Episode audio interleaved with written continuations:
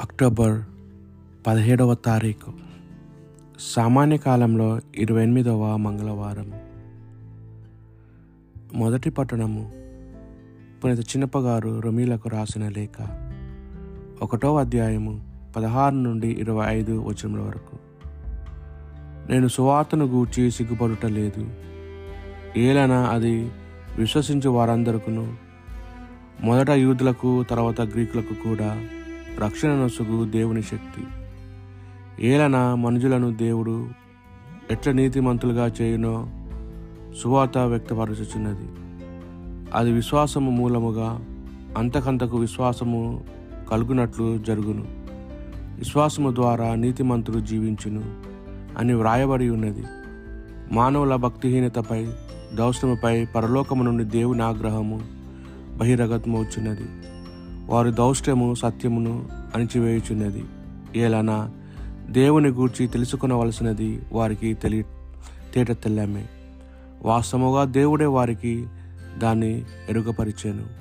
దేవుడు ప్రపంచంను సృష్టించిన నాటి నుండి ఆయన అగోచర గుణములు అనగా ఆయన శాశ్వత శక్తి దైవత్వము సృష్టి వస్తు జలములో స్పష్టముగా విషిదమైనది కనుక వారికి ఎట్టి సాకును లేదు. వారు దేవుని ఎరిగినప్పటికీ ఆయనకు ఇవ్వవలసిన గౌరవమును వారు ఇయ్యలేదు. ఆయనకు కృతజ్ఞత చెప్ప చూపలేదు.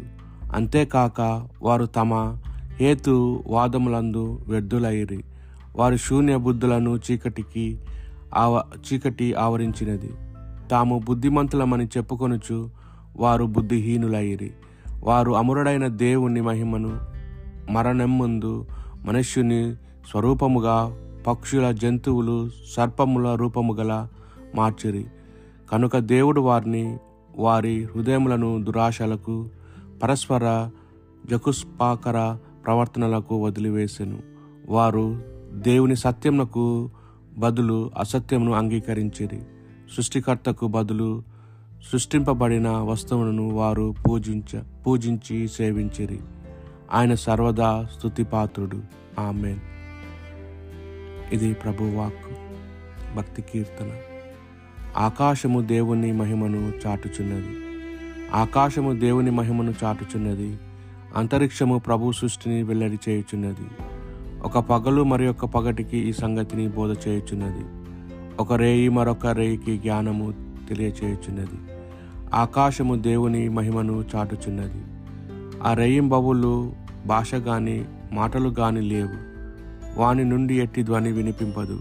ఆయనను వాని స్వరము భూమి అందు అంతటా వ్యాపించినది. వాని సందేశము నేల అంచుల వరకు వినిపించుచున్నది. ఆకాశము దేవుని మహిమను చాటుచున్నది. పునీత లూకాసు గారు రాసిన సువార్త సువిశేషంలోని భాగము.